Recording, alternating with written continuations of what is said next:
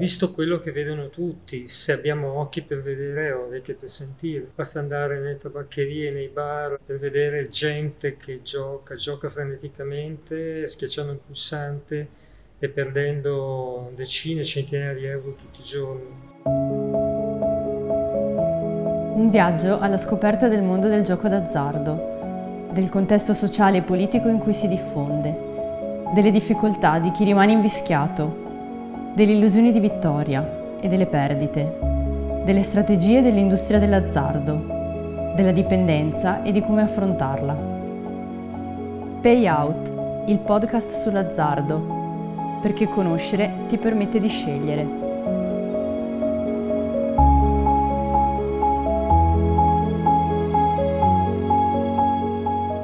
Allora, il gioco d'azzardo esiste da che esiste l'uomo. Si discute su quando è cominciato, quando è nato il gioco d'azzardo e poi anche nel libro che ho scritto con Daniela Capitanucci ne parliamo diffusamente, sono notizie curiose. Per alcuni ne parla Omero, fu un certo Palamede, personaggio famoso, al suo rilievo, eh, non era ben visto da Ulisse che lo fece uccidere, fu Palamede che inventò tanti giochi, anche giochi con l'equivalente dei dadi di allora, per fare in modo che i soldati durante l'assedio di Troia non si annoiassero. Eh, durante gli anni di assedio non è che si combattesse tutti i giorni, sarebbe finita in fretta la guerra. Tra uno scontro e l'altro bisognava intrattenere i soldati. Per altri fu il re di Lidia che durante lunghissimi anni di carestia aveva introdotto questa curiosa legge. Un giorno si lavorava e si mangiava, un giorno si giocava perché il gioco, il gioco d'azzardo, prendeva a tal punto le persone che si dimenticavano di aver fame. E, e poteva essere curioso, ma già in antichità si sapeva l'effetto che faceva. Per farla breve, il gioco d'azzardo esiste da sempre, ma in genere erano, era chi avvertiva forte l'impulso di dover giocare, rischiare, oppure di cercare questa colossale anestesia dell'anima del cuore e della mente che è il gioco d'azzardo oltre certi livelli, quando si arriva alla patologia, che dovevano andare in cerca dei luoghi, per lo più erano i casinò, luoghi controllati, pochi ruoli, era faticoso andarci, non erano granché pubblicizzati. Dalla metà degli anni 90 e poi dal 2003 specialmente accade un'inversione totale di marcia. Non sono più gli italiani, la gente che deve andare in cerca dell'azzardo, ma è l'azzardo che va in cerca della gente facendosi una pubblicità incredibile, andando ad abitare nei luoghi dove noi abitiamo, nei luoghi della nostra quotidianità, andando a mettere le tende nelle tabaccherie, nei bar, dove andiamo, molti di noi ci vanno tutti i giorni, specialmente per un cappuccino, per l'aperitivo. È l'azzardo che è nato a cercare gli italiani, continuamente pubblicizzandosi per allargare in modo esponenziale la propria base di giocatori d'azzardo. Non è vero, che gioca d'azzardo, chi sente soltanto l'impulso e ci va perché, perché ci andrebbe comunque come gli uomini manager dell'azzardo ci dicono. Moltissimi, la stragrande maggioranza dei giocatori d'azzardo e la stragrande maggioranza dei malati d'azzardo, cioè coloro che hanno sviluppato una tragica dipendenza, è perché sono stati inseguiti, sedotti, inseguiti, sedotti dall'azzardo e questo è avvenuto perché lo Stato italiano lo ha permesso. Quando diciamo che lo Stato è biscazziere, ah, non è un'offesa per lo Stato. Il mestiere del biscazziere è un mestiere come tutti gli altri, ma è vero, per ottenere qualche milione di, qualche miliardo ormai, sono circa 10 miliardi di eh, entrate per l'erario, lo Stato italiano ha contribuito alla rovina di centinaia di migliaia di famiglie paradosso è che se l'erario incassa circa 10 miliardi, sono i dati del 2009 perché il 2019, perché il 2020 e il 2021 sono anni del tutto anomali per via del Covid, è vero anche che il danno, la perdita per gli italiani è almeno il doppio, solo che mentre l'incasso è tutto dell'erario, i danni, i costi sono disseminati sul territorio e riguardano le singole unità sanitarie locali, i psicologi, le aziende per ore di lavoro perse, l'usura che è stata alimentata, la malavita che ha avuto un enorme impulso, ma soprattutto come possiamo quantificare in euro la sofferenza umana. Possiamo misurare pesare e misurare e quantificare la sofferenza di chi, delle famiglie, perché per ogni ammalato patologico ci sono almeno 5, 6, 7, 10 persone che soffrono insieme attorno a lui. Questo è quello che è accaduto. È avvenuto un cambiamento drastico di regime. Non più gli italiani che dovevano, quei pochi che sentivano l'impulso, eh? sono anche personaggi famosi che sono noti giocatori d'azzardo che si sono rovinati e se ne parla sui rotocarichi con un, con un sorrisino ironico. Non sono più alcuni pochi italiani che vanno in cerca dell'azzardo, ma l'azzardo che è venuto in modo massiccio a cercare gli italiani. Non a caso, nel giro di 15 anni, il fatturato dell'azzardo è passato da poche decine di miliardi a 107 miliardi, è il raccolto, è un lordo naturalmente, che è l'ultimo dato che abbiamo che è del 2019. Tanto è vero che oggi si può parlare a buon diritto di industria dell'azzardo di massa.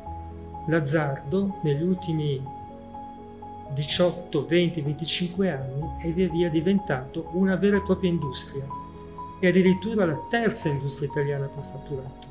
Quindi è un'industria importantissima e proprio per la sua importanza e per il volume di miliardi che muove che è anche difficile contenerla e costringerla a darsi delle regole.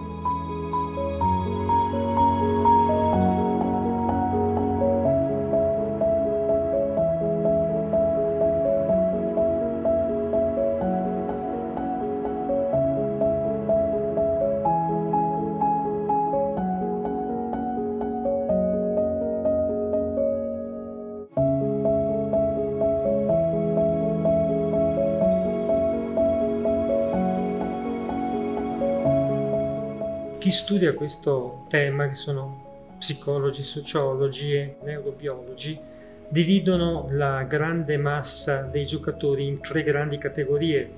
Naturalmente il confine fra una di queste categorie e l'altra non è mai netto, è un confine molto sfumato, basta poco per scivolare da una parte all'altra. La grande massa dei giocatori si chiamano, sono dei cosiddetti giocatori sociali, diciamo che sono più dell'80-85% dei giocatori in Italia, sono circa 30 milioni.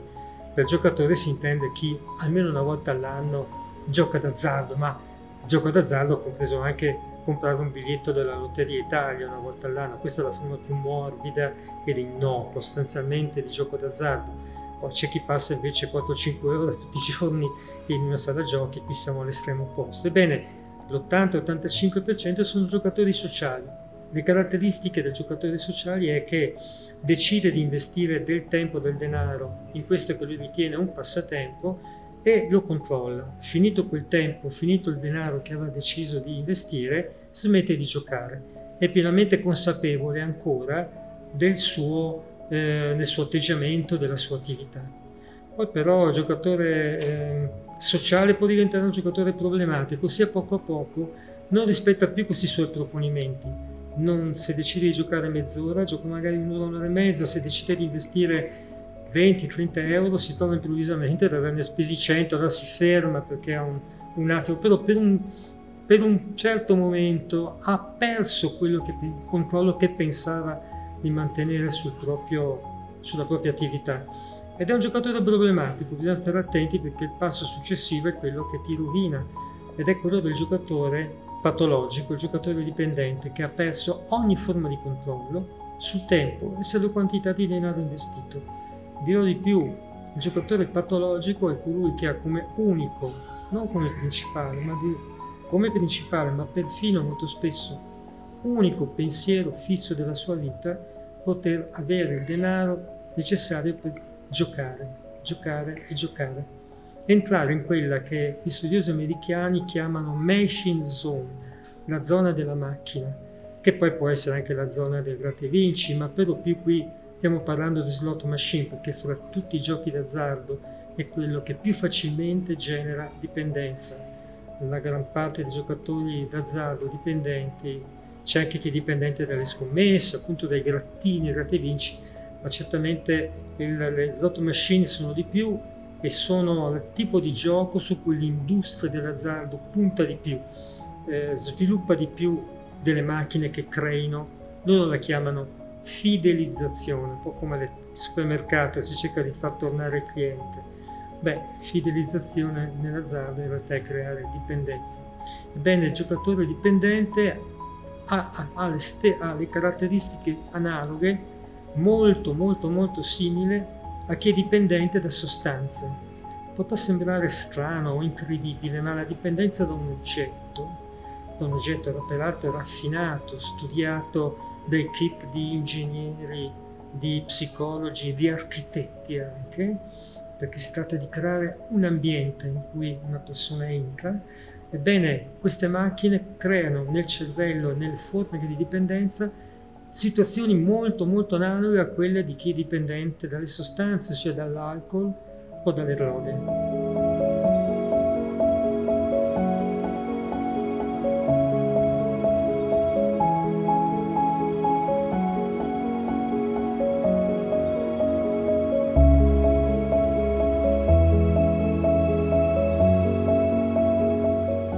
industriale dell'azzardo, a questo punto partecipato a diversi confronti pubblici, ride, sorride di compatimento, eh, ti dà dello stupido, dell'ignorante, poi ti dice anche, ti dice cose anche assurde, tipo non esiste, non, io non ho mai conosciuto eh, una, un malato patologico, ci sono gestori di, di sale con cui ho avuto delle discussioni che ti dicono che in realtà sono un'invenzione degli psicologi per farsi finanziare, cioè siamo alla, alla follia, poi queste follie sono sostenute pubblicamente. Beh, ti dicono anche che questi malati patologici, quanti saranno mai? Il 2-3% dei giocatori è come nelle guerre, no? È un, male necessario, un effetto collaterale che dobbiamo sopportare. Questo 2-3% che è una percentuale oggettivamente, è un numero piccolo, in termini assoluti parliamo di 6, 7, 800 mila persone con le loro famiglie, quindi in termini assoluti sono una città, una città medio grande italiana, ebbene eh, sono pochi, 2% che sarà mai. Quello che non ci dicono è che gli studi italiani ci suggeriscono, ma che gli studi condotti in Nord America e in Oceania hanno dimostrato ampiamente, è che questo 2-3% di malati patologici garantiscono all'industria dell'azzardo fra il 40 e il 60% dell'incasso. Mi spiego meglio. Circa la metà del fatturato dell'azzardo dipende da quel miserabile 2% che vogliono dirci ma sì, trascuriamolo perché è trascurabile, non ci pensiamo e che sarà mai. Ma quel 2% garantisce loro la metà del fatturato. Se quel 2% non ci fosse, l'industria dell'azzardo fallirebbe da oggi a domani le mie conclusioni, che se vogliamo è una conclusione pesante di cui mi assumo la responsabilità, è che l'industria dell'azzardo è intrinsecamente malvagia, ma qualcuno lucidamente lo ammette, qualche industriale dell'azzardo, qualche sviluppatore di Las Vegas dice io costruisco trappole per topi e le persone sono i topi che devo catturare, ebbene quel 2-3% viene creato apposta e quindi è un'industria che scientificamente volutamente si basa su una patologia, ha bisogno della malattia. L'industria dell'azzardo è fondata su una malattia e ne ha bisogno, bisogno disperato, perché senza quei pochi percentuali malati crollerebbe. Quindi è un'industria fondata su una patologia. E possiamo dire che è un'industria come le altre, come l'industria dell'automobile, come l'industria della pasta o l'industria del turismo, o l'industria dello spettacolo, visto che l'azzardo è considerato una forma di intrattenimento al pari delle altre, l'industria dell'azzardo che crea patologie fondate su una malattia va considerata alla stregua dell'industria, del cinema o del teatro o della musica. Ecco, per me siamo la follia. L'Italia è un paese che negli ultimi 18 anni, da questo punto di vista, è scivolata in una colossale follia, in gran parte nella grandissima parte, questa follia non è avvertita come tale dagli italiani. Il mio lavoro e di molti colleghi è di cercare tenacemente, forse siamo degli, degli ingenui, degli illusi, ma di far comprendere agli italiani che questa industria è un'industria fondata sulla follia.